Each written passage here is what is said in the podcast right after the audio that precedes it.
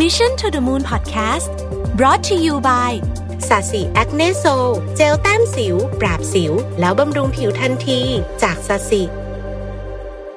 หลายๆ คนคงเคยได้ยินคำว่าเส้นทางสายไหมกันมาบ้าง แต่ว่าเส้นทางที่ว่านี้คืออะไร มีความสำคัญอย่างไรในประวัติศาสตร์ แล้วทำไมถึงชื่อว่าสายไหมวันนี้ผมจะมาเล่าให้ฟังกันครับ ก่อนที่โลกของเราจะมีเส้นทางขนส่งสินค้าต่างๆ เหมือนอย่างทุกวันนี้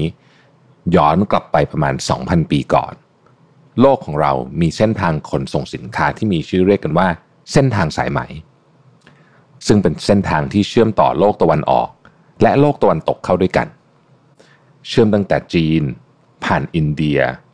เมโสโปเตเมีย ทวีปแอฟริกา ไปยังทวีปยุโรป โดยมีเส้นทางทางบก และเส้นทางทางทะเล มีระยะรวมกันทั้งหมดประมาณ 6,400 กิโลเมตร สำหรับการเดินทางบนบกโดยปกติแล้วในช่วงสมัยนั้น พ่อค้าจะเดินทางโดยสัตว์ ซึ่งอูฐก็เป็นตัวเลือกที่พ่อค้ามักจะใช้กัน แต่การเดินทางนั้นจะต้องไปเป็นคาราวานหรือไปกันเยอะๆ โดยต้องมีคนดูแลเรื่องความปลอดภัยโดยเฉพาะ เพราะหลายๆ พื้นที่บนเส้นทางสายไหมนั้น ยังไม่ได้เป็นอาณาจักรหรือรัฐ ยังมีกลุ่มคนเร่ร่อน อาศัยอยู่ตามพื้นที่ต่างๆทำให้หากมีการป้องกันไม่ดีพอ อาจจะเกิดการชิงปล้นสินค้าได้ ซึ่ง Ancient Silk Road หรือเส้นทางสายไหมโบราณนี้ ถือว่าเป็นจุดเริ่มต้นของการค้าขายข้ามดินแดน จากการที่ราชวงศ์ฮั่นเปิดเส้นทางนี้เพื่อติดต่อค้าขายกับดินแดนฝั่งตะวันตก เริ่มจากการที่จักรพรรดิวูตี้ได้ส่งตัวแทนทูต ที่มีชื่อว่าจางเจียน ไปเจรจาความร่วมมือและสร้างความสัมพันธ์ไมตรีกับแคว้นและอาณาจักรต่าง แต่ก็โดนชนเผ่าเร่ร่อนที่มีชื่อว่าเซียงหนูจับตัวไปอยู่หลายครั้งหลายครา แต่สุดท้ายเขาก็สามารถหนีออกมาได้ และสารต่อหน้าที่ทูตจนกลับมายังฮั่นได้สำเร็จ ถึงแม้ว่าการเดินทางจะไม่ได้เป็นตามที่คิดไว้ แต่จางเจี้ยน ก็ได้ความรู้ความเข้าใจเกี่ยวกับอาณาจักรตะวันตกมากขึ้น ไม่ว่าจะเป็นเรื่องของคน ภูมิศาสตร์ วัฒนธรรม และขนบธรรมเนียมประเพณี ของคนในแต่ละดินแดนซึ่งก็ทำให้จีนนั้นเห็นโอกาสในการสร้างความสัมพันธ์ทางการค้า กับดินแดนทางตะวันออกกลาง และทางตะวันตกมากขึ้น จึงทำให้เกิดเส้นทางสินค้านี้ขึ้นมา ซึ่งในสมัยนั้นเส้นไหมถือเป็นสินค้าที่ถูกส่งไปยังดินแดนตะวันตกค่อนข้างมาก เป็นสินค้าที่มีมูลค่าสูง เป็นผ้าที่หรูหรา เป็นที่ต้องการของหลาย ๆ อาณาจักร โดยเฉพาะอาณาจักรโรมัน และจะต้องนำเข้าจากจีน และดินแดนฝั่งตะวันออกเท่านั้น ซึ่งมันโด่งดังจนถึงขนาดว่า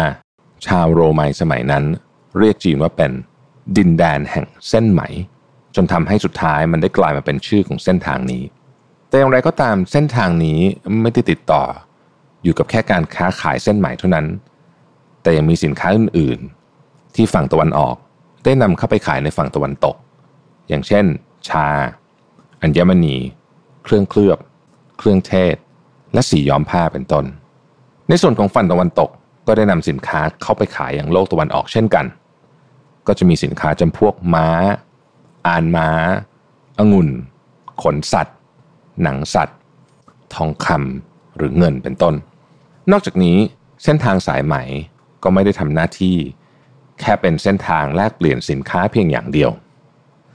แต่ยังเป็นเส้นทางที่ช่วยให้โลกฝั่งตะวันตก และฝั่งตะวันออก ได้มีการแลกเปลี่ยนศาสนาทำให้เราได้เห็นการขยับเขยื่อนของวัฒนธรรม และองค์ความรู้ ที่สำคัญสำคัญไปยังพื้นที่อื่นๆ ที่อยู่ภายใต้ เส้นทางสายใหม่นี้ ต่อมาในช่วงศตวรรษที่ 15 ที่เรียกได้ว่าเป็นยุคของการสำรวจ ได้มีนักสำรวจค้นพบเส้นทางเดินเรือจากยุโรปไปยังเอเชีย ซึ่งเป็นเส้นทางที่ทั้งปลอดภัยกว่า และประหยัดกว่า และยังสามารถที่จะขนส่งสินค้าบางอย่าง ที่ไม่สามารถขนส่งผ่านเส้นทางสายใหม่ได้อีกด้วย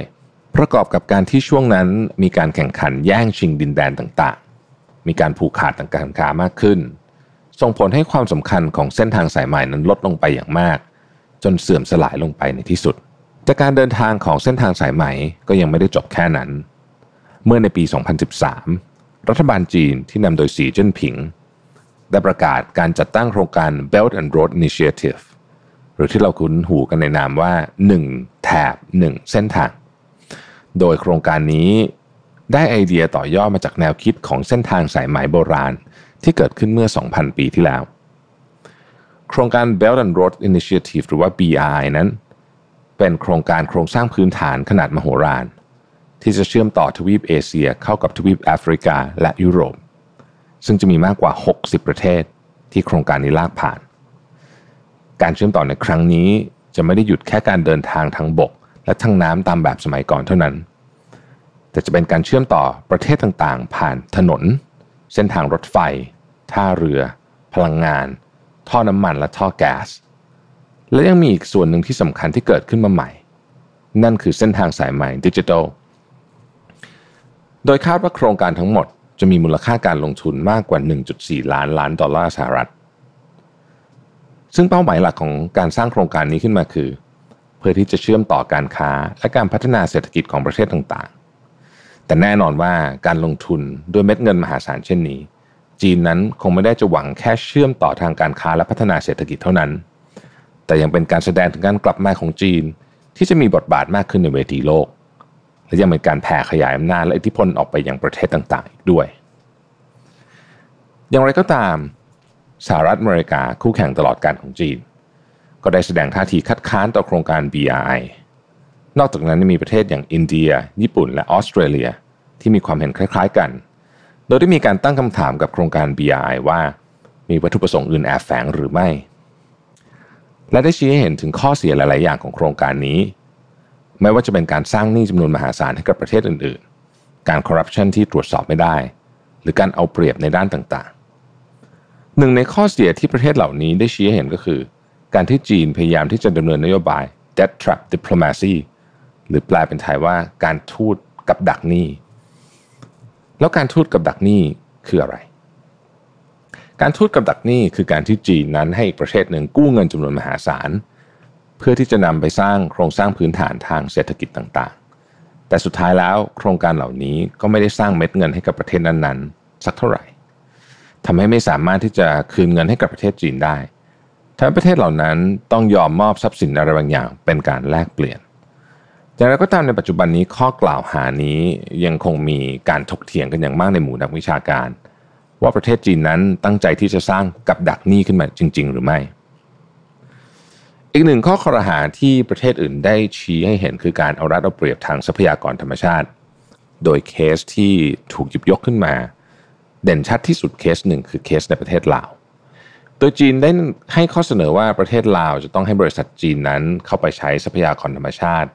เพื่อเป็นการแลกเปลี่ยนกับการให้ลาวนั้นกู้เงิน ซึ่งทางรัฐบาลลาวเองก็ได้ตอบรับความต้องการนั้น ซึ่งทำให้ประเทศจีนเป็นหนึ่งในผู้ลงทุนที่ใหญ่ที่สุดในลาวอีกด้วย ไม่ว่าจะเป็นการลงทุนในการสร้างไฟฟ้าพลังงานน้ำการทำเหมืองการก่อสร้างรวมถึงการทำเกษตร ซึ่งในหลายโครงการของจีนในประเทศลาวนั้น ได้โดนคัดค้านจากคนในประเทศจำนวนมาก ในข้อหาที่ว่าเป็นโครงการที่ทำลายสภาพแวดล้อมทางธรรมชาติ หรือข้อหาที่ว่ามีการเอารัดเอาเปรียบทางด้านแรงงาน หรือการมอบพื้นที่ทางการเกษตรให้บริษัทจีนเข้ามาหาผลประโยชน์ แต่นอกเหนือจากคำวิจารณ์เหล่านี้ นักวิชาการหลาย ๆ คนก็ได้ชี้ให้เห็นถึงข้อดีของ BRI ไม่ว่าจะเป็นการที่ BRI นั้นเข้ามาสร้างการเชื่อมต่อระหว่างทวีป การสร้างเส้นทางการขนส่งที่รวดเร็ว ช่วยให้การค้าขายนั้นสะดวกยิ่งขึ้น และยังกระตุ้นการลงทุนจากต่างประเทศ รวมถึงยังเข้าไปช่วยให้ประเทศต่าง ๆ นั้น มีการพัฒนาด้านโครงสร้างพื้นฐานที่ดีมากยิ่งขึ้นอีกด้วย แต่อะไรก็ตามก็เป็นที่ชัดเจนว่าประเทศจีน ตั้งแต่สีจิ้นผิงเข้ารับตำแหน่งประธานาธิบดี มีความต้องการที่จะขยายอำนาจไปยังประเทศต่างๆ มากขึ้น และต้องการที่จะสู้กับอำนาจเดิมอย่างสหรัฐ จากการที่เราได้เห็นความขัดแย้งหลาย ๆ ครั้งของสองประเทศมหาอำนาจนี้ ในเหตุการณ์ข้อพิพาทหลายเหตุการณ์ไม่ว่าจะเป็นเหตุการณ์ข้อพิพาทในทะเลจีนใต้ หรือสงครามการค้าระหว่างจีนกับสหรัฐ ซึ่งเมื่อได้เกิดเหตุการณ์การระบาดของโควิด -19 ขึ้นในปีที่ผ่านมา จีนก็ได้ขยับแผนการโครงการ BI อีกครั้ง ให้ตอบรับกับสถานการณ์ที่เกิดขึ้นทำให้ Health Silk Road ได้เกิดขึ้นมา ซึ่งภายใต้โครงการนี้ จีนได้มีการส่งมอบอุปกรณ์ทางการแพทย์และอุปกรณ์ป้องกันตัวเอง อย่างเช่นแมสและชุด PPE ไปให้มากกว่า 150 ประเทศทั่วโลก แต่อย่างไรก็ตามการแพร่ระบาดของโควิด -19 ก็ได้สั่นคลอนความเชื่อมั่นในจีนจากประเทศอื่นๆ แล้วก็ยังต้องเป็นที่จับตากันดูว่าการสร้าง Health Silk Road ขึ้นมา จะช่วยพัฒนาความสัมพันธ์ของจีนกับประเทศอื่นได้หรือไม่ และก้าวต่อไปของจีนในการสร้างความเชื่อมั่นของความสัมพันธ์ระหว่างประเทศ จะเป็นอย่างไร Mission to the Moon Podcast Presented by สาสีแอคเนโซ